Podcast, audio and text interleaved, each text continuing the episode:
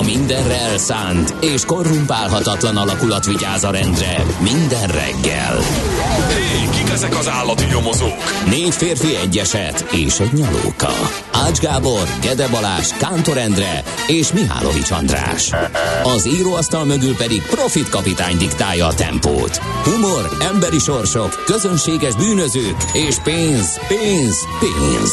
Egy különleges ügyosztály, a Gazdasági Muppet Show minden hétköznap reggel a 90.9 Jazzin.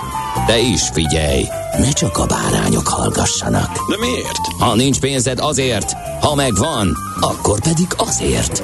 Millás reggeli. Szólunk és védünk.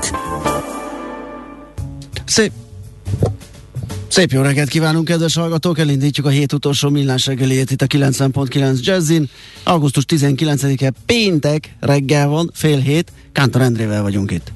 És Gede Balázsjal. Jó, hűvös, kellemes a reggel. Hát nem, nem Hűvös? hűvös, jó, nem hűvös. Ne viccelj. Jó, nem, nem, nem hűvös, csak uh, Majd holnap? nehéz volt elaludni, nagyon meleg volt, Há, és igen, ahhoz igen, képest igen. olyan, olyan Egy kis volt. enyhülés van, de hát szerintem ez egyszerűen annak köszönhető, hogy nem sütött a nap. Egyébként Hát ez a meleg nagyon érdekes, hogy abszolút sivatagi, szaharai Hát meleg. ezt teljesen, azt vettem Ezt importáljuk, ezt az egészet. Uh-huh. Mármint, hogy nem, tehát sokan ja, ugye ja. ebben nem gondolnak bele, hogy ilyenkor uh, már a nap körülbelül olyan magasságban van, mint áprilisban. Uh-huh. Tehát körülbelül az áprilisi szintet látjuk a, nap, a napnál. Tehát nem azt a nagy forróságot, amit július elején tapasztalunk.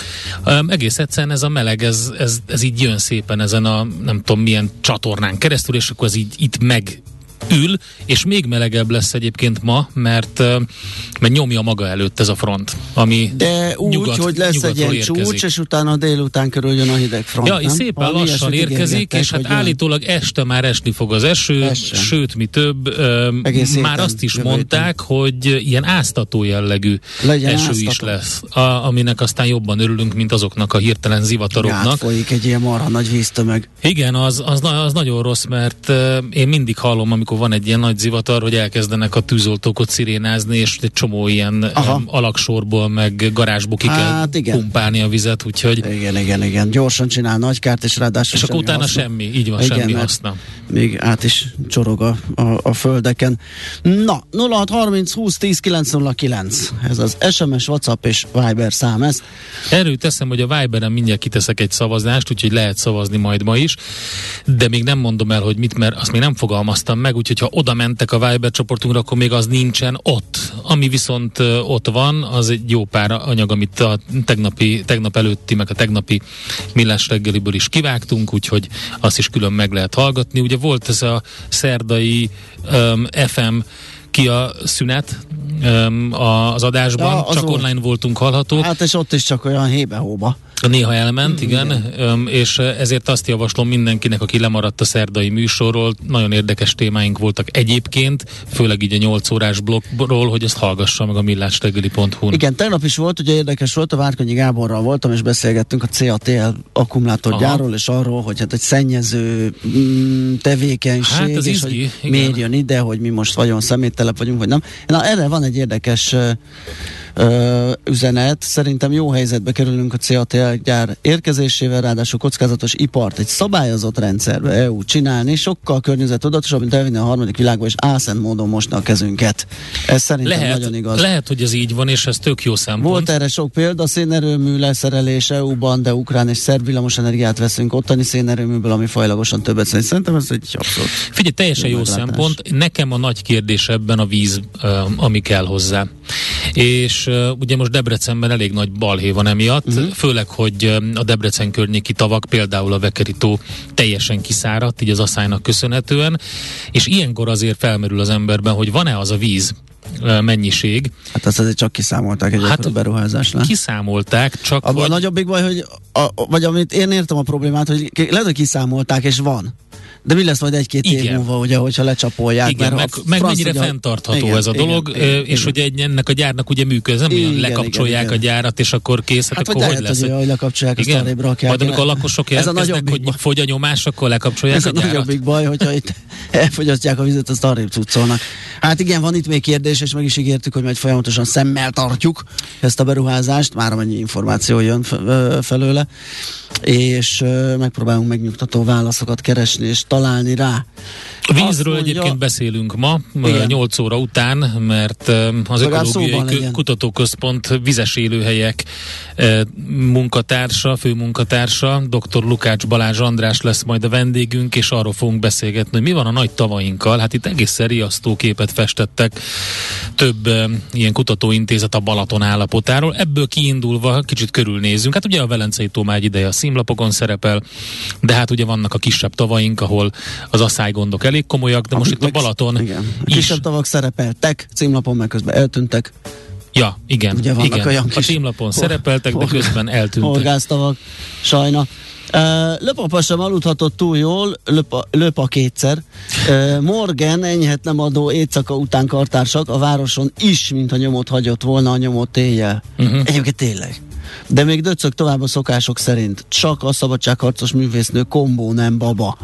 Egyébként én is azt vettem észre, hogy nem tudom hova lettek az autósok, számosságukat tekintve kevesen Szerintem elmenekültek. voltak, viszont nagy Na, sűrűségben voltak jelen az alulképzett sofőrök. Mhm, Ebben igen. a kevés közlekedőben. Hát, elég rossz összetételű. Nem akar, ez nem reprezentatív, Nem, nem, de én nem. is azt láttam egyébként, hogy a nagy bevezető M1, M7 bevezető és az M7-es egyébként nagyon sűrű volt már korán reggel. Aha. Lehet, hogy sokan úgy gondolják, hogy már most feljönnek, megelőzik a traktoros gazdákat, és elfoglalják Ők mikor helyüket jönnek? a rakparton. Hát most nem lehet tudni, majd a Budapest rovatunkban beszélünk erről, hogy most mi a szitu. Ők nem biztos, hogy betartják azt a korlátozást, mert nagyon mérgesek. Uh-huh. Na nézzük, Huba és Emília nap van ma. Köszöntjük őket boldog nagy szeretettel. Hubát, boldog Elmondhatunk Emiliát. mindenkit, nézd, alig van. Szebáld. Bernát, Bernát, János, Lajos, Szebáld. Köszöntünk mindenkit. Most ez egy ilyen rövidke. Augusztus 19 az valamiért ilyen. Események közül kiemelendőnek találtam én azt, hogy 1839-ben a francia kormány közkincsé teszi a fényképezést, mint képalkotó találmányt. Ez baromi jó.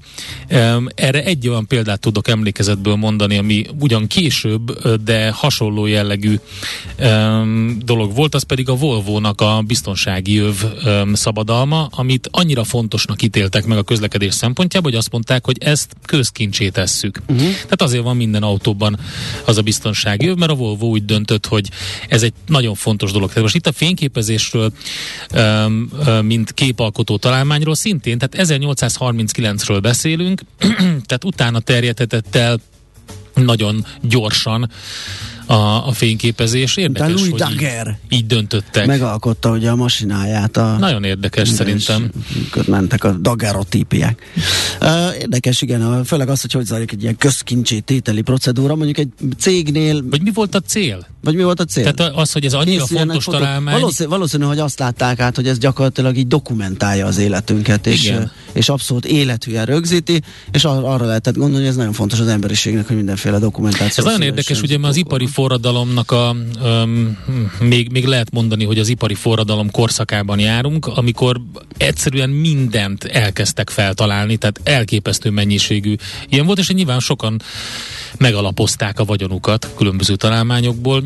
Ez egy érdekes dolog, hogy közkincsé tették. Na, híres születésnaposok közül kiemelendő Gene Roddenberry, amerikai producer, forgatókönyvíró, a Star Trek sorozat alkotója, aki 1921-ben született, Knézi Jenő, magyar sportújságíró, 1944-ben született, Bill Clinton, az Egyesült Államok 42. elnöke, um, akinek a karrierje eléggé komoly akadályokba ütközött. Sok mindenről Voltak ott elhíresült. monikák, szivarok, Igen. minden, úgyhogy a szaxofonozás az, igen, ugye? minden, úgyhogy izgalmas volt. Ő 46-os.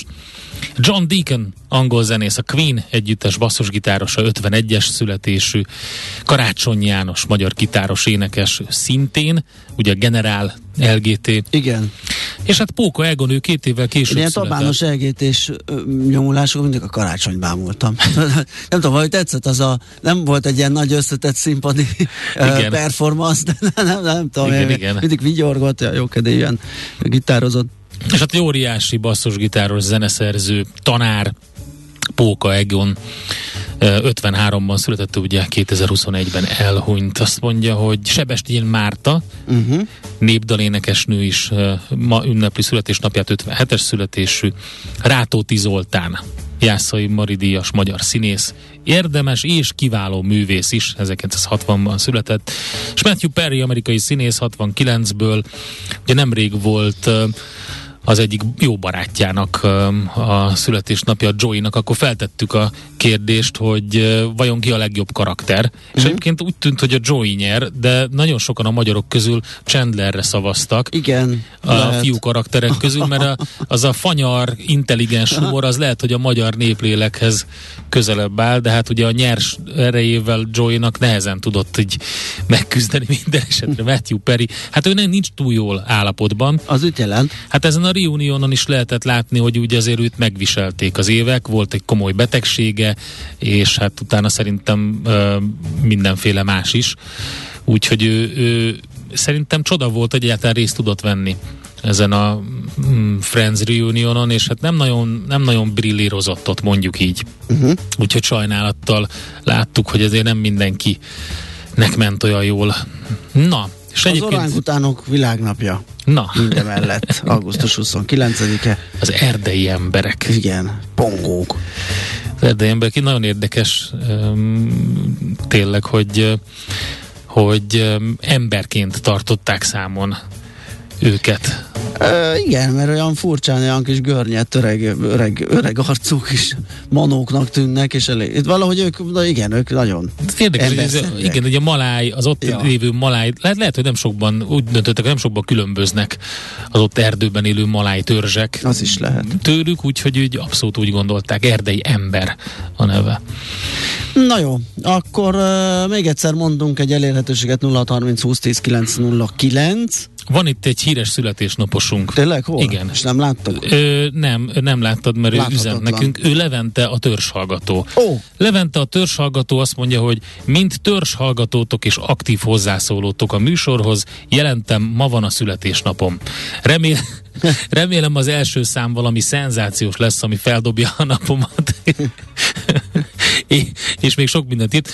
Azt mondja, hogy közgazdaságtani érdekesség a születésnapomhoz kapcsolódva a cukormentes, mindenmentes torta ára 8 szeletes tortára sokkal olcsóbb, mint a sima torta. Bár az árakat inkább nem említem, de itt van a 8 szeletes normál torta, az ilyen 7-7500 forint körül indul, Budapesten, de vidéken se sokkal mm. jobb a helyzet. Igen, tehát ugye az, ezer az a 7005 az, az, a 7005 az már olcsónak számít, Igen. mondjuk. Ugye 1000 per szelet az simán az megvan. Ugyan. A cukormentes torta 7000 forint, 7100 forint volt egy népszerű cukormentes cukorászdában a belvárosban és ezt írta nekünk Levente. Hát Levente nagyon boldog születésnapot, akkor egy szenzációs zenét fogunk neked, aminek van egy aktualitása, mármint az az aktualitás, hogy ez 2022 márciusában ült be a stúdióba a The Bright Light Social Hour négy tagja, és sokkal aktívabban kezdtek el zenélni, és érdekes módon azt a Beatles felvételt dolgozták fel, ami az 1970-es Let It Be albumnak a, az a száma volt, amit utoljára rögzítettek, és George Harrison írta. És ugye fontos volt ez az album, mert 1970-ben fel is oszlott a Beatles utána, tehát ez volt a stúdióban rögzített utolsó szám, és való, valószínűleg valami ilyesmi mondani valója van. A Bright Light Social Hour pedig egy kicsit aktívabb az utóbbi időben, és szerintem megtalálták ezt a felvételt, úgyhogy egy érdekes, egy érdekes feldolgozása, értelmezése a klasszikus Beatlesnek. Nézz is! Ne csak hallgass! millásreggeli.hu Hú, lapszemlének kéne Bizony, jönni. nézzük meg, hogy mi a helyzet alapokkal. Hát sok minden érdekesség történik, úgyhogy nyilván azokat, amik a hírekben benne vannak, nem fogjuk említeni. Sok minden érdekesség történik, tessék utána nézni, ez volt a lapszemlé.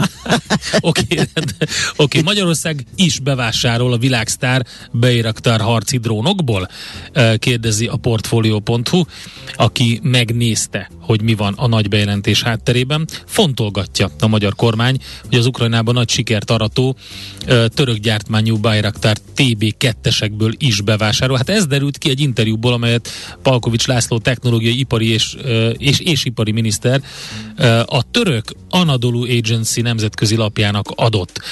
Elég sokakat meglepett a kijelentés, de a portfólió úgy tudja, hogy a magyar kormány egyéb típusok mellett régója, régóta vizsgálja már a TB2-eseket is, és az érdeklődés az megelőzi az ukrajnai háborút állítólag. Minden esetre ugye ez egybecseng azzal a hadi fejlesztéssel, eh, amiről már beszéltünk, hogy eh, komolyan erősít. Illetve érdekes módon pont hétfőn reggel um, volt szó róla Feledi Botond külpolitikai szakértővel. Aztán a portfolio.hu-n ma reggel arról lehet olvasni, amit időnként így be-bedobunk, most pont valamelyik nap ugye az olaj kapcsán érintett, lehet, hogy tegnap, vagy tegnap előtt, uh-huh. nem mhm. tudom. Uh, például ugye a kínai lassulás hatással van most az olaj árfolyamra is, azért van részben lejjebb, vagy a hírmagyarázók azt mondják, hogy hát az is benne van, ugye, hogy a Kína lassul, és az ő kereslete is hiányzik a piacról. Na most a portfolio.hu erről bizonyos lassulásról lehet olvasni, évtizedek óta nem volt ekkora bajban Kína, közeledik a válság címmel. Hát ez most Mert már ugye ideje. több jel utal, vagy mutat arra, ugye, hogy nem, nem fog összejönni az idei évben a pekingi vezetés által erre az évre kitűzött GDP növekedési ütem. Eredetileg 5,5 százalékos bővülést terveztek, ehelyett még az is előfordulhat, hogy csak 3 százalék körüli mértékben nő a gazdaság, amely négy évtizedre visszatekintve a legalacsonyabb növekedési ráta lehet. Hát ugye emlékszünk, hogy már az mekkora ö, parát okozott, amikor a, nem tudom, a, 10, a 20-hoz közeli 10 százalékból elkezdett lejönni 10 köré. Jézus, még a végén egy számjegyű lesz. Tehát évekig tudtak dübörögni rettenetesen nagyon. Most meg hát beütött a lassulás, úgyhogy erről és ennek a hatásairól, vagy kiváltó okairól, természetesen itt a Covid politikától kezdve az, az, az ingatlanfejlesztők eladósodása, egy csomó minden megjelenik a cikkben, úgyhogy érdemes lehet elolvasni. Azt mondja, G7.hu van egy nagyon érdekes cikk. Trükkös játék indult a napelemekre felvehető állami támogatás kijátszására. Kész is van a rendszer, Mi meg a recept? nem is. A, mindjárt. A receptet a, a, magas, a magas rezsitől félő ügyfél és a kivitelező szürke zónába kerültek. Um, ugye nagyon érdekes, mert hogy csak a teljes felújítás végeztével lehet a számlákat beadni, az utolsó számla kiállítása után legfeljebb 60 nappal, de mivel a program december 31-én zárul, még ezelőtt mindent el kell rendezni. Úgyhogy az a lényeges, hogy leegyszerűsítve a gyermekes családok felújíthatják az otthonukat, és ha minden feltételt teljesítenek, akkor a munkák alatt begyűjtött számlák összegének legfeljebb 50%-át, illetve legfeljebb 3 millió forintot a kincstár visszautal uh-huh. nekik. Egy, egy, meg, egy meglehetősen nagy probléma van a napelemes piacon, a rendszerek egyik kulcsfontosságú berendezése az inverter. Globális hiányzik jelenleg. Tehát a tetőre rakott panelekben keletkező egyenáramot az inver, inverter alakítja át váltóárammá, uh-huh. ez, a, ez a DC AC inverter. Ha megnézed a neten, bármelyik nagyáruházban egyébként tele van, csak tele van, de hiány. Odaírják, hogy pont megrendelhető. Ez olyan berendezés, ami nélkül nem működik a rendszer, és a, tehát az a helyzet, hogy nem a napelem panelekre adják meg az engedélyt, hanem az inverter kapacitásra és technikai jellemzőire, és ennek következtében a piac elkezdett a szürke zónába csúszni.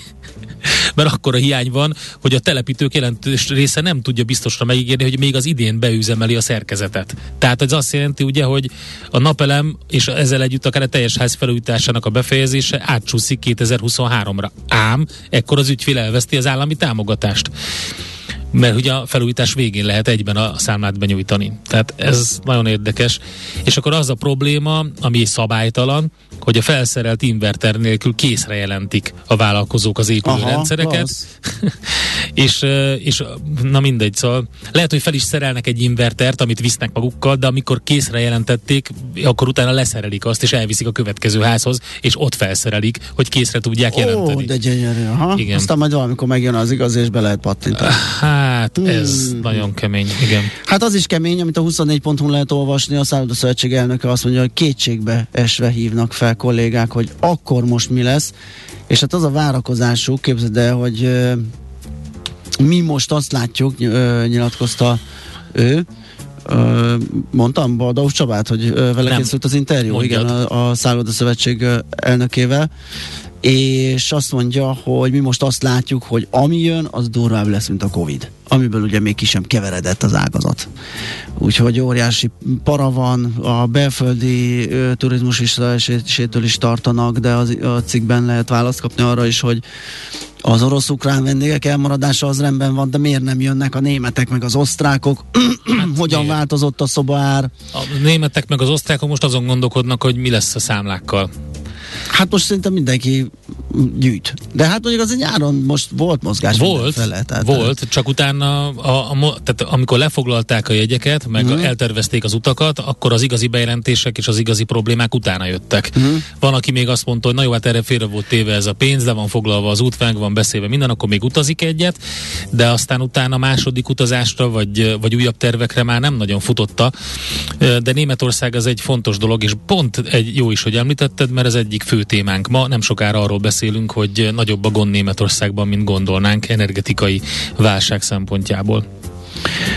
Képzeld, itt egy érdekes eset is mesél Baldauf Csaba, hogy az, az energiaárakról, amikor beszél, az mindenképpen kulcskérdés. A szállodák egy két éves időtartamra kötnek szerződéseket a szolgáltatókkal. A tavalyi évben úgy döntöttünk, hogy a korábbi gázszerződéshez képest kapott 150%-os árajánlatot nem fogadjuk el. Kimentünk a világpiacra, és bíztunk abban, hogy alacsonyabb áron tudunk majd szerződést kötni. Ehhez képest most 500-550%-kal drágább árat fizetünk. Csak a gázköltségnél bejön alsó hangon 100 millió forint plusz. Igen. Az idei év első felében már 25 millióval magasabb ez a tétel, mint tavaly egész évben. Ez is jó, erről is beszélni fogunk. Az energiaválság a, hazai KKV szektort is nagyon durván sújtja, sokkot kaptak a piaci ártól a kis cégek. Ezt majd Brückner Gergely mondja el. Tehát, hogy is mondjam, nem nagyon tudunk optimista pénteket hát nagyon tartani. nehéz ezt olyanra hangolni. Jó, most mit csináljak? Kénytelenek vagyunk beszámolni ezekről a, a dolgokról, inkább uh, beszéljünk róluk, mint, uh, mint Igen. Hát szemellenzővel. Most, annyit optimizmusként, hogy itt figyelj, két kifli, amit megeszek majd a hírek alatt. Tehát, de, de, egyszerűen nem találok. okay. Akkor addig zenélünk egyet. Hol zárt? Hol nyit? Mi a sztori? Mit mutat a csárt? Piacok, árfolyamok, forgalom a világ vezető parketjein és Budapesten. Tősdei helyzetkép következik. Ja, forgalom, az nem volt tegnap. 4,8 milliárd forint uh, volt az össz. Miért? A, hát, semmi. augusztusi semmi, igen. Szerintem hmm. augusztus is van, most mindenki megnyugodott, hogy galamkodott egy kicsit a Fed, most azt megvárják, hogy a szeptemberben uh-huh. lesz ülés, el lehet menni egy kicsit pihenni, és gyanítom. Csak néztek ki a fejükből. Néztek ki a fejükből, de azért voltak ott jó teljesítmények, majd mindjárt mondom, tehát 4,8 volt a forgalom, 4,8 milliárd, 118 már inkább 119 pontos a változás fölfele, tehát azért emelkedett uh-huh. az index egy negyed százalékkal 43.099 pontra. És a vezető részvények közül az történt, hogy az OTP emelkedett 2,5%-kal 9216 forintra, a MOL az eset 1,8%-kal 2810 forintra. Ma a Richter nem csinált semmit, ugye tegnap a Telekom volt az ügyeletes semmit tevő, ami azt jelenti az esetükben, hogy változatlan áron zárnak, tehát a Richter pont úgy 8080-on zárt tegnap, mint tegnap előtt. A Magyar Telekom most viszont menetelt 2,2%-kal fölfelé 327 forintig. Viszont a Panergy volt a legnagyobb nyerő, vagy menő, 3,7%-kal, és majdnem megfogta a Telekomot forgalomban 43,8 milliárd mellett emelkedett 1125 forintig, ami egy igen, igen jó teljesítmény tőle. A, a, a, a, a B. keresek, a, nem a B, Aki hanem a... Aki mondjon B. Igen, ö, B. x kategória, kérlek szépen, majdnem mindenhol van valami szám, kötés. A Cyberg változatlan áron 1450 forinton cserél gazdát, az Ébdufer 3 forintot menetelt, ami az, ja, nem, ja, az de, sokat nem. menetelt, menetelt az ébbufer, három, három forintot, az százalékosan közel 8 százalék. Jó, igen, igen. ja, én csak a százalékot láttam, az igen, a három igen, forint igen. elég? Az az elég, hát, hát egy 40, 44 forintos most nem? a papír. Hát, komolyabb összes, Mi? az összes forgalom volt 315 ezer. Ja. Igen. Hmm.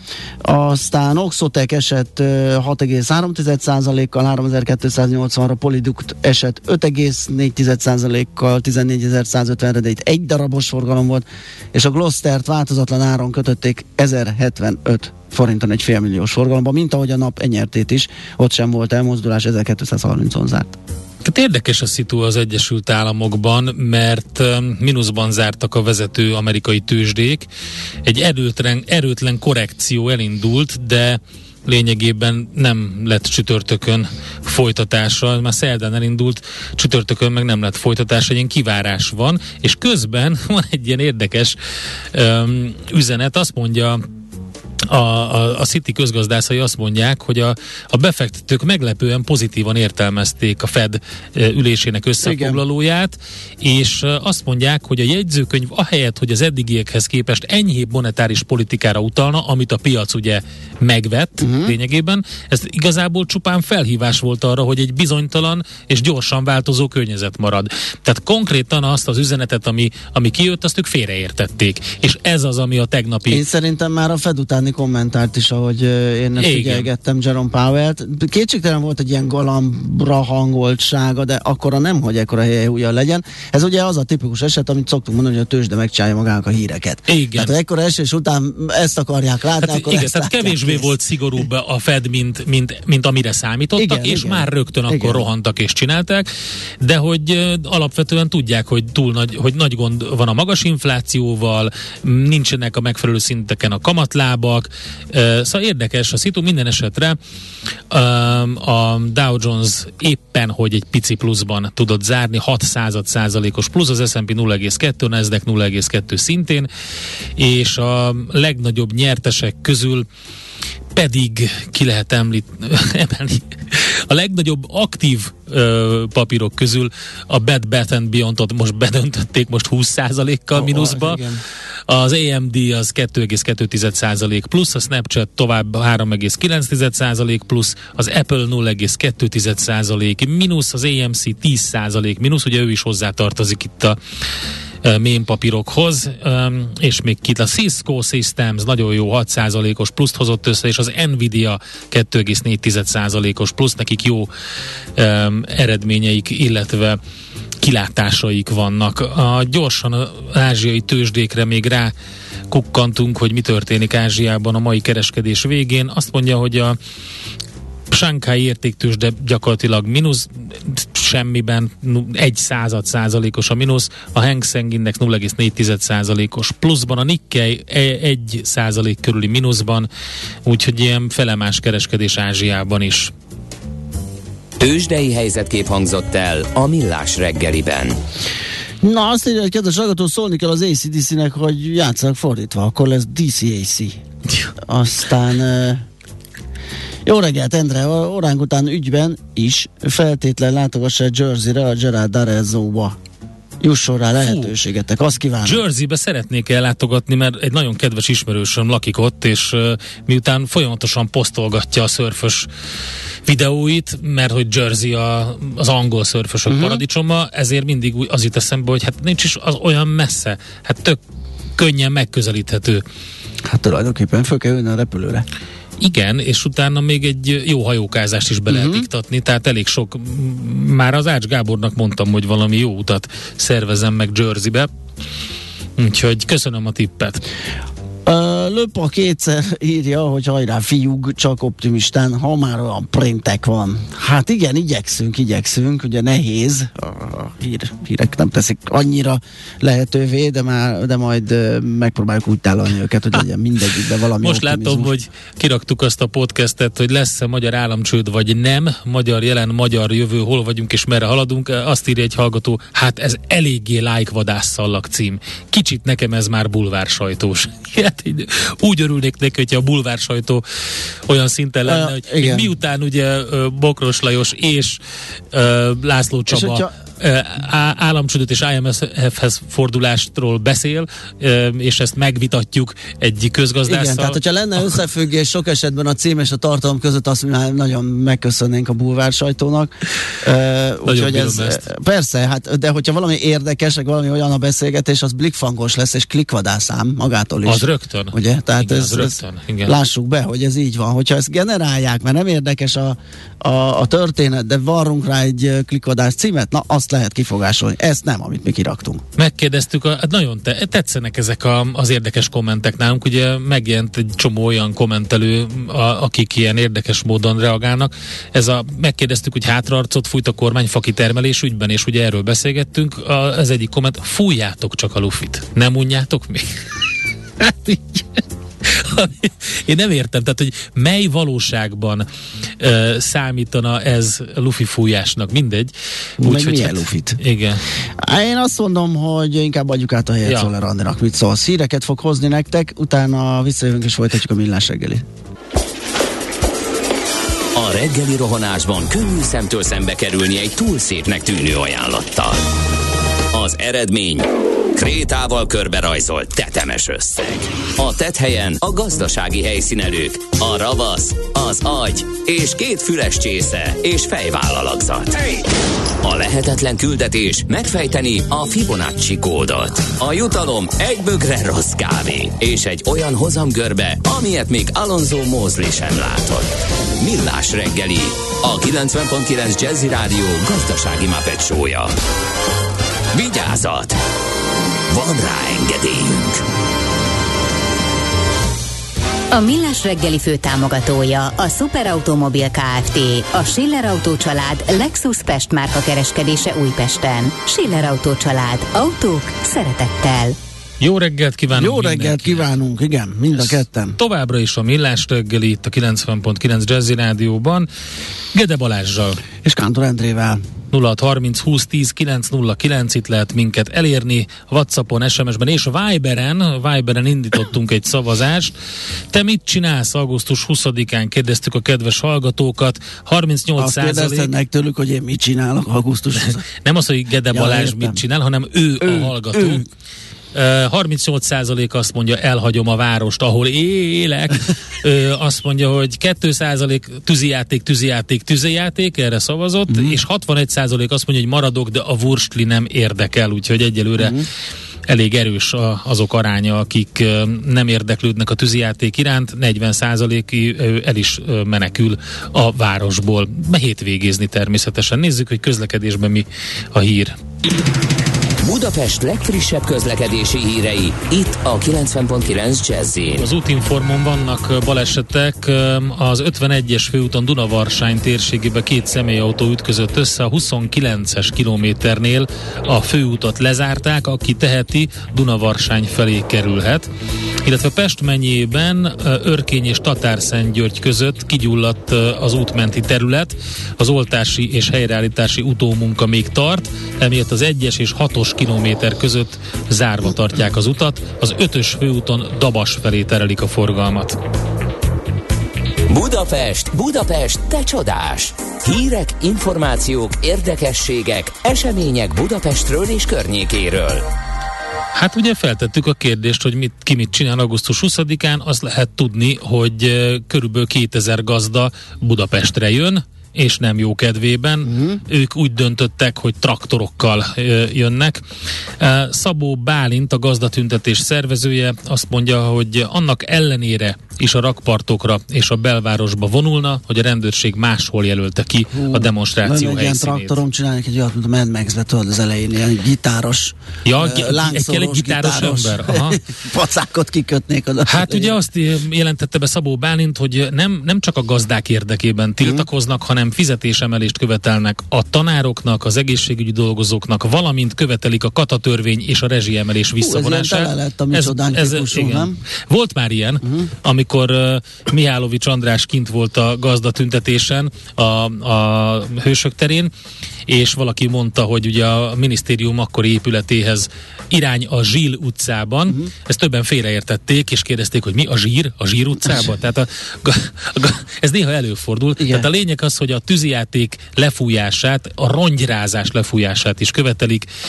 Um, ugye a Dózsa György úton jelölték ki, illetve a Dózsa György egy részén és a, a, a körútnak egy részén, nagy körútnak egy, nem a nagy körútnak, bocsánat, hanem a Robert Károly körútnak egy részén, hogyha jól emlékszem, jelölték ki a tüntetés helyét, de hogy nem nem akarják ezt, hanem az eredeti forgatókönyv szerint a traktorokkal a Budapest belváros és Pesti Budai alsórakpartra jönnének. És hogyha ez nem lenne elég valakinek, ez a látvány, akkor még arra is számíthat, hogy hevesebb vízivatarok lehetnek augusztus 20-án. Az előrejelzések szerint egyelőre úgy néz ki, hogy ez, így, ez lesz. A légkör pontosabb és alaposabb feltérképezésére extra szondákat enged fel a következő napokban az Országos Meteorológiai Szolgálat, hogy segítsük a hétvégi ünnepi programokra készülődőket.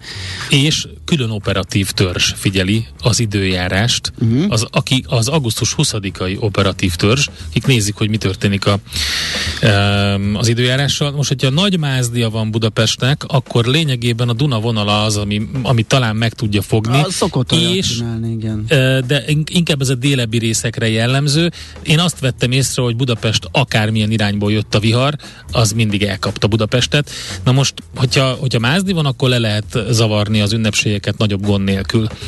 Úgyhogy Hát, hát látjuk, innen te értemszerű, ugye, és javasoljuk, bár ezt szerintem magától is megteszik a hallgatók, vagy maguktól, hogy figyeljék az időjárás jelentéseket, mert hogy az Országos Meteorológiai Intézet szavaival éjek labilisabb lesz a légállapot.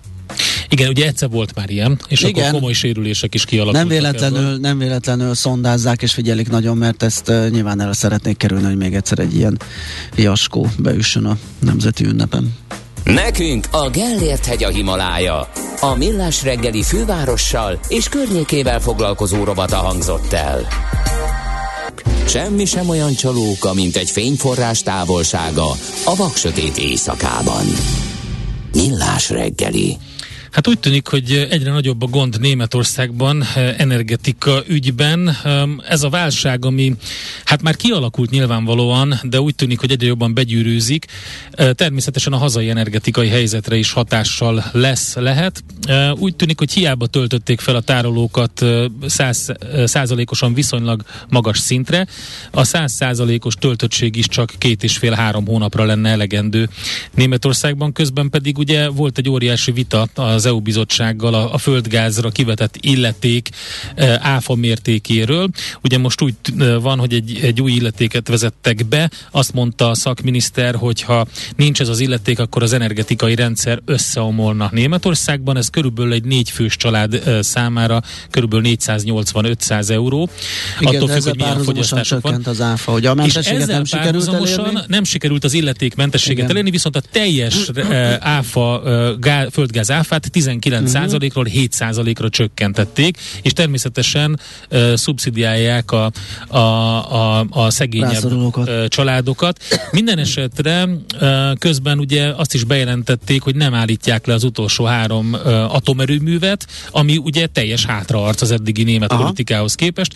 Arra vagyunk kíváncsiak, hogy mekkora valóban a gond Németországban, és mire lehet számítani, és ebben pedig dr. Muraközi Gergelyt hívtuk segítségül, aki a Cyber Threat Report kockázatelemző platform energetikával foglalkozó szakértője, egy, egyébként energetikai területen francia és német cégeknek dolgozó jogász. Jó reggelt kívánunk, szervusz!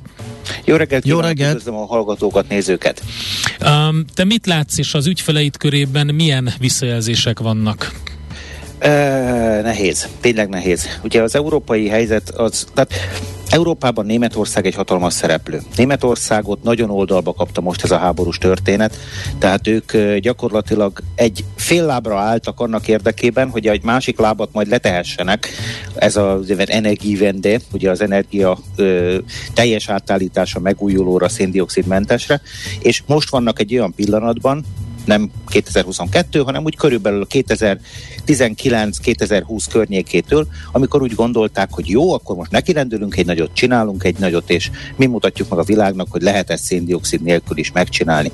Elkezdték fejleszteni a megújulókat, és közben volt egy ilyen becsipődésük, hogy az atomenergia pedig egy nagyon rossz dolog.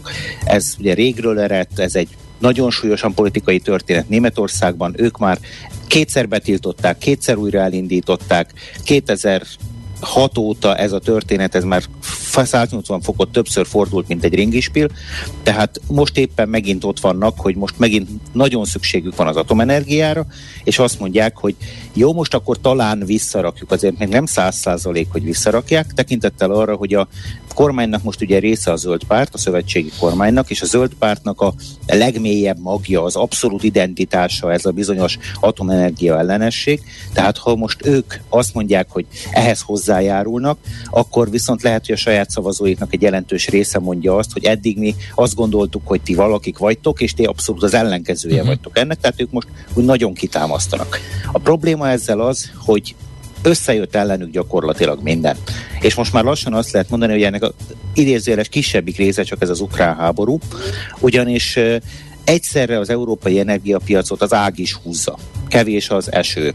Emiatt nincsenek vízi erőművek kapacitások. Ugyanemiatt, mivel kevés az eső, kevés a folyókban a víz, felmelegszik a víz, sok olyan atomerőmű van, meg gázerőmű, amelyik a folyókkal hűti magát. Tehát vissza kell fogni az a teljesítményét. De ugye Paksnál nagyon sok mindent lehet olvasni, hogy milyen hőmérsékletű a Duna. Aha. Ez egy érdekes kérdés, én ezt ráhagyom inkább a szakemberekre, Aha. de biztos az, hogy nem tesz jót az, hogy kevés és meleg víz van a Dunában. Igen.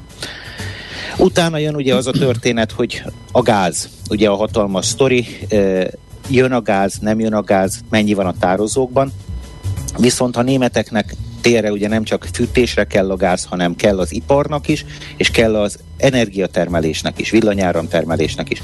Ez a három része súlyosan verseng a rendelkezésre álló gázmennyiségekért. Ezt a német sajtóból egyébként jól követni is lehet, hogy éppen ki az, aki hangosabban próbálja nyomni a csengőt annak érdekében, hogy ő is kapjon gázt. Ugye az se jó, ha szétfagynak a lakások, értelemszerűen, az se jó, ha nincs villany, értelemszerűen, és az se jó, hogyha be kell zárni az összes olyan ipari üzemet, ami gázzal működik, mint például olyan jelentéktelen iparágak, mint mondjuk a sütőipar, amiből ugye eszünk, vagy mondjuk a Németország megélhetését biztosító vas, acél, alumínium, gumi, de aztán ugye az autóipari beszállítók, az autóipar maga, itt mind-mind-mind nagyon sok helyen használják a gázt, és ezen kívül, hogyha nem elégetni akarjuk, hanem alapanyagként akarjuk használni, például ott van ugye a műanyagipar, ott van a vegyipar, ott van a műtrágyagyártás. Ezek mindegyike elképzelhetetlen gáz nélkül, tehát ezek most mind megpróbálják azt a bizonyos rendelkezésre álló mennyiséget valahogyan a térre megszerezni. Ha, és előre lekötni, de közben úgy látni, hogy a, a normál, idézőjelben normál fogyasztáshoz képest jó, jó pár százaléka magasabb a, a, a fogyasztás már most, tehát ilyen 10, nem tudom, 13-15 százalékot olvastam. Így van. Ugye a Bundesnetzagentur, egy nagy, a német központi energiahivatal, az teszi szépen közzi az adatait, és ezekből az adatokból az látszik, hogy február-márciusban megijedtek, és elkezdett 20%-okkal csökkenni az előző évekhez képest a gázfelhasználás. És ez a zuhanás hirtelen nagyon megállt, és május, június, júliusra egyre kevésbé csökkent, sőt, júliusra már kifejezetten növekedett a tavalyi évhez képest, tehát most éppen a térre nagy nehezen összevakart gázmennyiségeket égetik már, méghozzá az, az erőművekben. Az a probléma ugye, hogy villany kell, ugye a villany nélkül semmi nem megy. Tehát abban a pillanatban, hogyha a villanyáram valahonnan elfogy, ugye ez egy nem csak Németországra, összeurópai hálózat, mi is ennek az egyik részén lógunk, tehát innentől fogva ez bennünket is, nem csak a két morstos öreg úr vagyunk a Muppet Show-ból, akik nézik a ö, páholyból, hogy mi történik lenne a színpadon, hanem hogyha a németeknél elfogy az ára, akkor nagyon-nagyon rossz lesz nekünk is, meg mindenkinek a környéken. És ö, innentől fogva a németeknél azért, hogy kiegyenlítsék a más forrásból nem jövő áramot, kénytelenek voltak elkezdeni tüzelni a gázt és ez náluk sem okozott felhőtlen örömet, és senki másnál sem okozott felhőtlen örömet. De Ugye itt jön az összeurópai szempont. A franciák pont a legrosszabb időpontot választották ahhoz, hogy az atomerőműveik felét leállítsák, de nem önként és dalolva. A francia atomerőművek 56 reaktor van, ha jól emlékszem, közel fele, 27-28 reaktor most áll, ugyanis januárban egy rutin inspekció keretében észrevették, hogy olyan helyeken is rozsdásodik, ahol nagyon nem kéne rozsdásodnia. A primer körben, Csodálatos. Ahol, ahol, hát ez hihetetlen. Jól igen. hangzik, igen. És igen, Franciaországban is ugye a száj van még hozzá nagyon keményen. Hát láttunk a Loárról olyan képeket, a, ahol, ahol gyakorlatilag nincs víz a folyómederben. Így van, és ugye a, a maradék atomerőmű egy részét is emiatt vissza kell szabályozni, hogy a, a hűt, megfelelő hűtés, illetve hát ugye a, a folyó hőmérsékletek és a folyó vízmennyiség miatt is lejjebb kellett venni a teljesítményeket. Tehát Franciaország mondjuk egy évvel ezelőtt vastagon nettó exportőr volt áramból, és most hirtelen nettó importőr lett, mert a saját reaktorai azok olyan apróságok miatt, mint hogy a hegesztések nem menjenek szét a primer körben, ahol ugye a nagy nyomás alatt álló e, súlyosan radioaktív történetek vannak, tehát némileg érthető az aggodalmuk.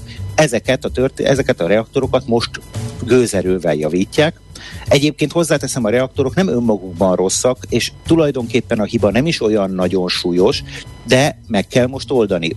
Arra vezetik vissza egyébként, hogy az amerikai reaktorokat a franciák egy kicsit úgy meg, tehát a saját elképzeléseik szerint egy picit alakítottak rajtuk, és ez nem biztos, hogy hosszú távon egy nagyon jó ötlet volt.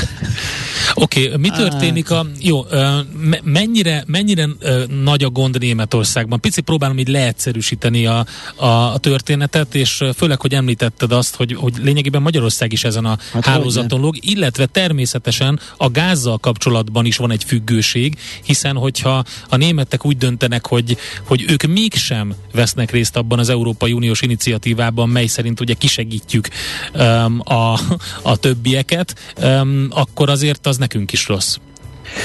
Igen, jelenleg a piac azt mutatja, hogy óriási a fe, kapkodás és a fejetlenség. Tehát ezt azért látni kell, minden üzem, minden nagyfogyasztó próbálja beszerezni a télire a gázt és a villanyt is, és mindegyiknek az ára szabályszerűen elrobbant. Tehát olyan mértékeket, olyan összegeket látni nem csak a napi kereskedésben, de a hosszú távú ajánlatoknál is, ami eddig távolról is elképzelhetetlen lett volna. Tehát itt a korábbi árak 15-szöröséről, 20-szorosáról beszélünk egy éves távlatban. És ö, sok helyen csak úgy hajlandóak egyáltalán szerződést kötni energiaszállításra, hogyha az ember mondjuk egy egész negyedéves energiát előre kifizet. Uh-huh. Tehát ezt mondjuk el kell képzelni, van egy üzem, amelyik használ több gigawattórát negyedévente, akkor hirtelen be kéne fizetnie 10 millió, 100 millió eurókat csak úgy előre beletolni a történetbe, és nagyon sok esetben még akkor sem tudnak fix árat adni neki, hanem azt mondják, hogy jó, ezt befizetted, ennek most nagyon örülünk, de majd a negyed év végén utólag elszámolunk, hogy Aha. akkor mennyibe is került ténylegesen az áram. Uh, de klassz, Ez ugye, és olyankor jön a meglepetés. Uh-huh. Igen, és ilyenkor jó, két irányba is jöhet a meglepetés, persze, csak jelenleg persze. az egyik irány nem nagyon látszik. Tehát Egyelőre az árak csak fölfelé látszanak menni, és újabb és újabb és újabb csúcsokat döntenek. Ráadásul az európai piac egyes részei között, az egyes államok között is, ugye vannak korlátai a szállításnak. Ugye ezt az áramot, a gázt szállítani kell csöveken, vezetékeken. Innentől fogva vannak olyan pillanatok, amikor ezek a szállítási kapacitások egyszerűen nem, elég, nem elégségesek. Senki nem gondolt arra, hogy ilyen mértékben kelljen energiát tolni Európa egyik részéről a másikra, és pánik alakul ki, vagy olyan szűk ö, helyzet alakul ki egyes piacokon, hogy már láttak Franciaországban például 1000 euró feletti megavattóra árakat is. Atyaik pillanatok, nem hosszú ideig, de ezek léteztek ezek az árak, tehát most már ezek nem elképzelhetetlen mértékek. Azért ezt, hogyha leosztjuk, az annyit jelent, hogy forintra átszámítva mostani forintárral 400 forint feletti kilovattóra elektron árakat mondunk, tehát erre jönnek még rá ugye a hálózat használati díjak. Hát rendben, köszönjük szépen ezt az összefoglalót, azért is érdekes, mert ugye pont itt a villamosenergia árakkal és a, és a tőzsdei gázárakkal kapcsolatban e, szembesülnek a magyar cégek is, és a magyar kereskedők is, úgyhogy innen majd szerintem folytatjuk. Gergely, köszönjük szépen az összefoglalót, neked további jó munkát, szép napot! Köszönöm viszont. Szép napot, szervusz. Dr. Norakörzi Gergely, a Cyber Threat Report kockázatelemző platform energia, na, energetikával foglalkozó szakértőjével, energetikai területen francia és német cégeknek dolgozó jogászával beszélgettünk. A zseblámpák nem túl gyakran röpködnek maguktól. Millás reggeli. Hát nézzük meg, hogy a, a hazai... helyzet után hazapattanunk, igen, és megnézzük, hogy a vállalkozások hogyan bírnak meg, vagy hogyan tudnak megbirkózni a megemelkedett energiaárakkal, mert hogy az áramártól a gázig itt is óriási emelkedés van, és nagyobb, ugye, mint a lakossági volt. Tehát például hát konkrétan van, aki sokkot kapott a kis tudom, cégek közül, mert hogy igen, 37 forintról 237 forintra igen. nőtt, ugye ez tízszeresére drágult a gáz is, úgyhogy kérdez, kérdés az, hogy a kisebb cégek ki tudják tudják-e gazdálkodni ezt. Brückner Gergely, a Telex.hu újságírója a vonalban. Szervusz, jó reggelt! Sziasztok! Szia, jó reggelt! Érdekes hasonlat, ugye egy, egyrészt Németország szempontjából függünk Németországtól sok szempontból, követjük is ugye a, a, a, az ármozgásokat, ezt te is írtad, de pont említette itt az előző szakértő, hogy a sütőipar nagyipari szinten is gondban van. Hát, hát itt ez meg a... az, amit mi Igen. is meg fogunk érezni, hogy a vállalkozónak az energiaszámlájának a növekedésén keresztül, mert hogy kenyérpék süteményárban ez ez, lecsapódik. Így van, tehát én is azt látom, hogy miközben a lakosságnál nagy központi árképletek alapján tudjuk, hogy mennyit kell fizetni, ugye a cégeknél azért bonyolultabb egy kicsit a helyzet, mert egyedi szituációk vannak, attól függően, hogyha valaki a versenypiacon szerződik áramra vagy gázra, hogy neki milyen szerződése volt, mikor futott ki, egy ideig elég sokan jogosultak voltak szintén tezsijáras fogyasztásra, hogy egyetemes szolgáltatás keretein belül, de ebből a körből most többen kiestek, és hát vannak olyan nagy cégek, amelyek hát gyakorlatilag szinte végig azért, vagy egyéves szerződések alapján már átélték azt, hogy emelkedik a gáz, illetve az áramára. Tehát ugye a mi címünkben is megjelenített két történet az valamennyire egyedi eset, viszont a végpontja, tehát hogy most hol tartanak az új szerződésekre, mind az ára, mind a gázár, az, az egy nagyon-nagyon magas szint. Aki most szembesül a hatszoros, tízszeres áremelkedéssel, az nagyon el kell gondolkodni az üzleti modelljén, és hát én valahogy úgy érzem, hogy ugye ez most főleg KKV-kat érint, tehát amikor a magyar lakosság elkölthető jövedelme például pont a rezsinövelés miatt Aha. jelentősen csökkenni fog, akkor egy pékségnek, mosodának, bárkinek ugye egy, egy, egy érdemi energiaköltség emelést áthárítani a fogyasztókra nem hát lesz könnyű. Tehát sajnos két következményt borítékolhatunk, bár nem szeretnék vészmadár lenni, tehát hogy az egyik az, hogy van, akit ez kistoppol majd a piacról, Aha. tehát egyfajta csődhullám is elképzelhető, a másik pedig az, hogy hát jelentős tartozások halmozódhatnak fel a szolgáltatók felé, amit hát aztán vagy kikapcsolások követnek, vagy valamilyen tárgyalások, de hát az biztos, hogy ez, ez sajnos nem, nem lesz egy könnyen kigazdálkodható. Hát ez egyáltalán nem hangzik jól. Mit lehet hallani egyébként, hogy vagy nem tudom, hogy ez így lehet-e a méretét, hogy, hogy tíz vállalkozásból hányan működnek mondjuk hatékonyan úgy, hogy esetleg elbírják ezt a dolgot, és mert nyilván ez, ez munkaszervezés, meg vállalkozás szervezés kérdése is, hogy ki az, aki ki tudja mozogni, ki az, aki nem. Ö, tehát ezt tudjuk becsülni, vagy, vagy e, van ez a folyamat, amiből érezzük, érezhető, hogy nagy számú csődöt fog hozni, és nagy számú problémát a cégek között. Igen, számot nem tudok mondani, beszéltem többféle vállalkozással, és hát mondjuk érdekes az, hogy beszéltem például egy mosodával, és Aha. akkor ők azt mondták, hogy annak ellenére, hogy nem tudom, azt hiszem a gáz náluk nyolcszoros volt egy mondjuk egy bázis időszakhoz képest, ugye azért viszonylag erős volt a turisztikai év, uh-huh. pont amiatt, akik eddig nem hárították, vagy hát munkaerőhiányjal is küzdenek, és energiaköltségemelkedéssel, tehát néhányan már kiestek a piacról, azok, akik vannak, azok most pont azt élik meg, hogy még jelentős áremelés mellett is elég nagy a kereslet növekedésük, mert már kevesebben vannak a piacon, és ugye egyik pillanatra a másikra ilyen nagy ipari mosószárító vasalógépeket azért nem könnyű beállítani, de azok például gázzal mennek, és azért a gázban, eh, hát a vállalkozásoknál azt akartam, hogy a gázban azért erősebb az áremelkedés, de ez inkább a a, a, ugye a lakosságra igaz, mert ott jobban ráeresztette a kormány az áremelkedést a, a, a, a fogyasztókra. A cégek életében valójában szinte ugyanannyira erős mind a két hatás. Egy kicsit ott is a gázáremelkedés volt a nagyobb, hogyha egy évet nézzünk. Igen, ott talán az egy, egyáltalán, a, hogy lesz ellátás, ez a nagyobbik veszély, ugye, és nem kell leállítani komplet üzemeket. Az ellátással most az a, az a gond, tehát a kifejezetten pont a legnagyobb fogyasztók, Aha. akiknek a legjobban, hát nem, ez, nem, de nem feltétlenül a legnagyobbaknak kell a legjobban tervezni, mert nyilván egy KKV életét is megborítja az, hogyha nem tud tervezni a energiaköltségeivel, de a nagy fogyasztók, akiknek hát komolyabb mennyiséget kellene biztosítani jövőre az energiakereskedőknek, ők most nehezebben kapnak árat, ennek pedig az az oka, hogy amikor mondjuk a Gazprom bemondja azt, hogy ő még 60%-os gázáremelkedést is el tud képzelni, akkor azt gondolja a piac, hogy ebben lehet valami. Ugye nem feltétlenül árdiktáló egyetlen cég, bármekkora is az, mert ez egy piacon alakul ki, de hogyha azt gondolják az erőművek, azt gondolják a nagykereskedők, hogy nem érdemes most előre eladni az energiakereskedőnek mondjuk a jövő évi áramot, hanem érdemes tartogatni az erőművek termelését, mert akkor majd az azonnali piacon jobb árat lehet kapni, az azért nehéz, mert az energiakereskedő nem tud most úgy szerződni, hogy nincs fedezete, tehát ő nem fogja biztosítani vagy leszerződni a nagy ügyféllel a jövő évi mennyiséget, ha az neki még nincsen biztosan meg. Mert mostanában annyira hektikusak az ármozgások, olyan változékonyság van, hogy azt senki nem vállalja, hogy megígéri valakinek, hogy mondjuk a mai áron nem tudom 230 forint per kilovattórán ő nagy mennyiségű villamos energiát szállít, és akkor egy hónap múlva meg olyan árviszonyok vannak, hogy már az is egy irreális ár. Tehát most nyitottan senki nem szerződik. Igen, közben gondolkodtam rajta, hogy ki az, aki át, és egyre több ilyen hírlevelet is, meg információt kapok több oldalról.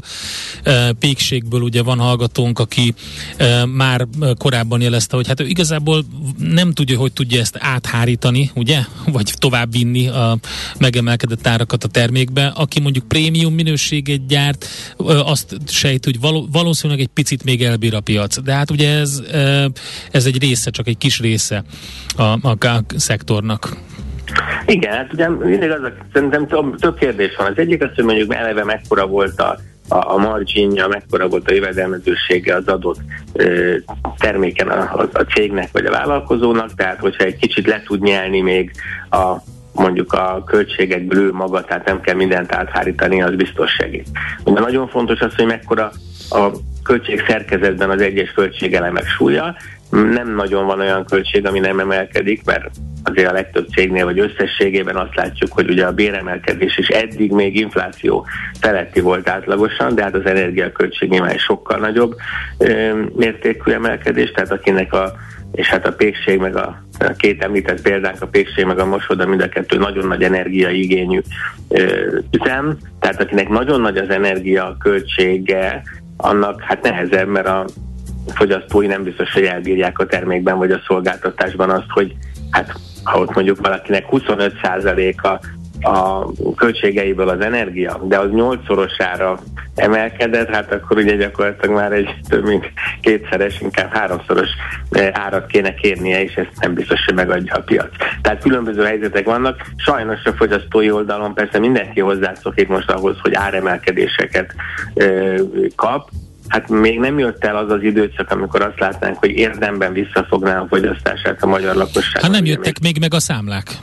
Így van, de ugye az a nagy kérdés, hogy meddig bírja el a magyaroknak ez a nagyon nagy kereslete, ugye a bérkiáramlás, a korábbi választási transferek, meddig bírjuk el az inflációt. Mert amikor már nem bírjuk el az inflációt, és nagyon sok háztartásnak kell választania, hogy akkor kávézóba ül be, vagy vajat vesz azon a héten, hát akkor óhatatlanul nehezebb lesz árat emelni, és akkor hát sokaknak ugye már nem fog működni az üzlete. Igen. Oké, okay, köszönjük Ó, szépen az összefoglalót. nekünk ma ez az optimista péntek dolog. De, de azért köszönjük. Szóltatok, hogy ez a cél, de... Ne, nem, mert nyilván neked nem. Én akkor nekünk mondasz. lenne ez a dolgunk, majd zen, zeneileg próbálunk enyhíteni. Gergő, nagyon köszönjük, szép napot neked. Szia! Nektek is, szia, köszönöm. Brückner Gergelyel a Telex.hu újságírójával beszélgettünk. Mi a pénteki konklúzió? A hét legfontosabb eseményeinek és adatainak tükrében. Zárjuk a pozikat és pihenjünk rá a hétvégére. Milyen események hatnak a piacra a hétfői nyitásban? Devizák, részvények, tőke és árupiacok. Heti események és jövő heti felkészülés. Értékpercek. A millás reggeli treasury rovata következik. Na, megnéztem, mennyit mondhatok. Hát a mai 460-45 fillére számolva az bő 10 14 forint emelkedés az euróban, tehát egy ekkora forint gyengülés volt, ami gyakorlatilag a hétvégi S&P hitelminősítő álláspontjától indult be, de azért több összetevős ez, mindjárt meg is beszéljük, hogy mi az, ami hajtja a forintot. Imre János, az OTP Global Markets vállalati értékesítési osztály vezetőjével. Szia, jó reggelt! Jó reggelt kívánok, köszöntöm a hallgatókat. Hát valóban, ahogy említetted, ugye múlt hét végén még 392 közelében uh-huh. jegy, jegyezték a forintot, és aztán piaczárás után pénteken ugye megjelent a S&P-nek a jól ismert, hát nem leminősítése, ugye nem kilátás rontása. Igen. A magyar devizá, vagy a devizában fennálló magyar adósságállományra vonatkozott ez a változtatás, és hát ez nem tett jót a forintnak, ugye emellett azért, ahogy, említ, ahogy mondtad, van volt, vagy van más tényező is, különösen ugye a gázárak, ami, amelyek szintén mm, erőre kaptak, vagy hogy mondjam, gáztattak. A hét elején, hétfőket folyamán kb. 15%-kal emelkedtek a TTF jegyzések, ami a, főként ugye itt a, a szeptember, illetve a, az idei térre vonatkozó ö, jegyzések is 240 euró per megawattóra szintre kerültek, úgyhogy a mi kitettségünk ugye és a gáztól való függőségünk tekintetében azért itt messze kiemelkedünk a, a régióban is. Ö, ez mindenképpen, vagy szintén a, a forintnak a, a gyengülését okozta, és emellett ugye voltak olyan hírek, hogy vannak, ö, vagy talán nincsenek pozitív hírek, hogy az EU-s tárgyalások, az EU-s megállapodásokkal kapcsolatban, amire szintén nagyon érzékenyek a piaci szereplők, befektetők. Hát összességében elmondható, hogy ez, illetve azért a, a, azt hozzátenném még, hogy augusztus lévén a, a piacnak a likviditása, Aha. az árjegyzésnek a töredezettsége, az szintén hozzá tudott ahhoz járulni, hogy nagy mértékben ö, nagy mértékű kilengéseket láttunk, mert azért a forint mellett, hogyha megnézzük az lotyit vagy a, a cseh árfolyamát, akkor ott is hasonló tendenciákat láthattunk, de az nem lehet elvitatni, hogy a forint alul teljesítő volt a Tehát ilyenkor viszonylag kis volumennel el lehet billenteni bármilyen irányba, hogy a, a jegyzést. Ez Ma, igen, igen, ez, ezt lehet mondani. Lesz jelenti. Volt egy kis lélegzetvételnyi szünet a forint gyengülésében, amikor megjelent a magyar GDP adat, akkor visszatudott erős, a napon belül talán. Az meglepett sokakat, a, hát talán 6% volt a konszenzusos várakozás, és 6 fél lett. Nektek mennyire volt ez meglepő? Alapvetően a, az elemzőink egyébként ide 6,5-7 százalékos zónába várták. Tehát a, ők a magasabbra a magasabb, igen, tehát egy magasabb növekedés, növekedésre számítottak, ez gyakorlatilag be is jött. A piac 6,1 százalékot várt. Én azt gondolom azért, hogy ez, ez egy nyilván egy nagyon jó adat volt, nagyon széles körül volt a magyar gazdaságnak a, az erősödése, ugye főként az ipar és a szolgáltatás terén, ugye a mezőgazdaság volt egyedül az, ami, ami visszafogottabb volt az ismert okok miatt, de azért azt is hozzá kell tenni, hogy ez a, az adat, ez, egy visszatekintő adat, tehát a komolyabb kihívások és a növekedési kockázatok azok a harmadik, negyedik negyedévben e, várhatóak. Hasonlóan egyébként, illetve a magyar adattól eltérően ugye Lengyelországban is a hasonló az volt, hogy ott is megjelentek a GDP adatok, viszont ott a, a 6,3%-os várt növekedés helyett mindössze 5,3% idézőjelben mondom ezt a mindössze, 5,3%-os volt a gazdaságnak a növekedése. A, úgy tűnik, hogy ott is már érezhető a, a lassulás, illetve az euró vezetben is megjelent egy negyedéves alapú GDP, a másik negyedévről beszélünk természetesen, és ez a növekedés 0,6%-ra módosult, korábban 0,7%-ra becsülte a az EU a növekedés, így az éves ráta az valószínűleg 3,9% környékén lesz, de valószínűleg azért itt is inkább ugye, hogy az előbb, előbb említettem, a harmadik és a negyedik negyed év lesz majd e, izgalmas. Igen, gyönyörűen egy kottából játszott a, a, a devizapiac, mert utána megjött ugye az MNB kamat döntése, vagy nem döntése, arra meg ö, megint elindult egy kicsit a gyenge irányba a forint. Igen, a, a, a piac valójában nem várt ugye kamat emelő, kamat módosítást, itt az egyhetes beszél. Igen, igen, most az a, volt soron. A, a, a kamatlábáról beszélünk. Ö, viszont ahogy ugye te is említetted, az a dinamikus gyengülés a hét elején, ez sokakban azért fel, ö, azt indíthatta el, hogy az adott esetben a jegybank módosít ezen és ö, valamekkor emelést ö, ö, végrehajt, de ugye ez nem történt meg. Én azt gondolom, utána azért megnyugodott a piac, ö, és jelenleg ez a 10,75-tel ment le a tender úgyhogy ezzel, hogy mondjam, sterilizálta a fölösleges likviditást a bankközi devizapiacról. A, a jegybank, én azt gondolom, hogy a 26-ai jegybanki ülés lehet az, ahol módosíthat, esetleg változhathat a kamatlábokon, vagy újabb impulzusokat kaphatunk a, a, a jegybanktól, és nem úgy, mint a török jegybank, ami viszont meglepte a piacot, mert tegnap délután a 14%-os irányadó kamatlábat az 13%-ra csökkentette, ami hát ugye nem tett jót a török lirának. Továbbra is elhiszik, hogy ez az út? Igen, ugye, és hát ebbe idén ők ugye a, a, a világbajnokok eddig a, a 26, több mint 26 százalékos árfolyam gyengülést ö, jegyeztünk fel a török lírát és a dollár uh-huh. ö, közötti és akkor párban. szintén tegnapi esemény volt, azt hiszem, ugye, a Fed megjelenése?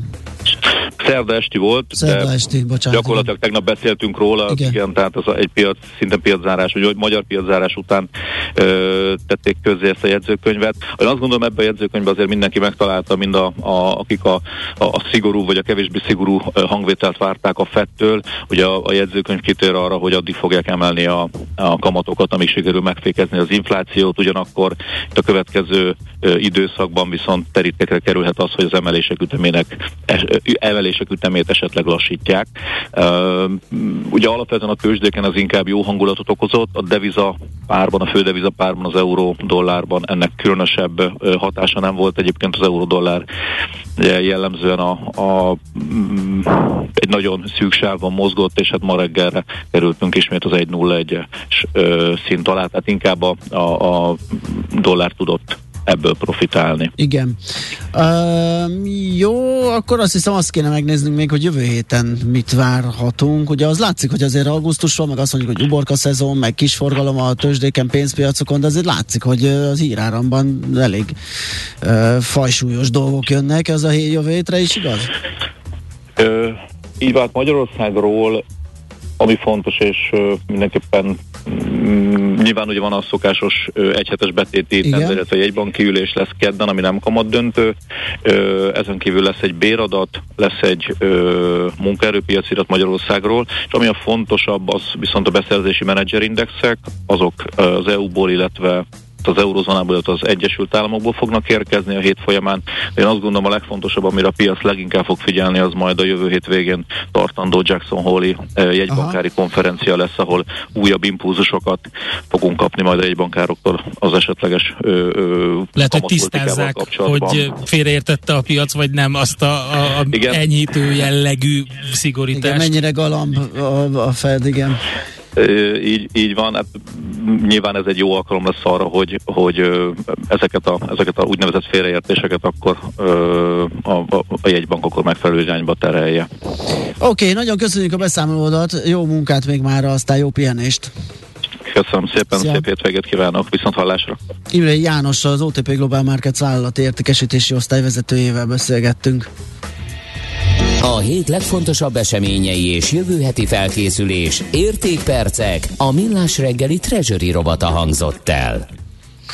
Na, hát kérem szépen megint eljött az a pillanat, amikor Czoller Andinak adjuk át a terepet, és... Megnézem, hogy áll a szavazás. Hogy áll? Augusztus 20-án ki mit csinál, hallgatóinktól kérdeztük, 60% mondja, hogy marad, de a Wurstli nem érdekli, 35% mondja, hogy elhagyja a várost, ahol élek, és 5% tűzijátékot fog nézni. Így állunk jelen pillanatban. A Viber csoportban, a Millás Viber csoportjában lehet uh, letenni a voksot, hogy uh, ki mit csinál augusztus 20-án. Műsorunkban termék megjelenítést hallhattak. Hé, hey, te mit nézel? Nem tudtad? A Millás reggelit nem csak hallgatni, nézni is lehet. millásreggeli.hu Nézzünk, mint a moziban!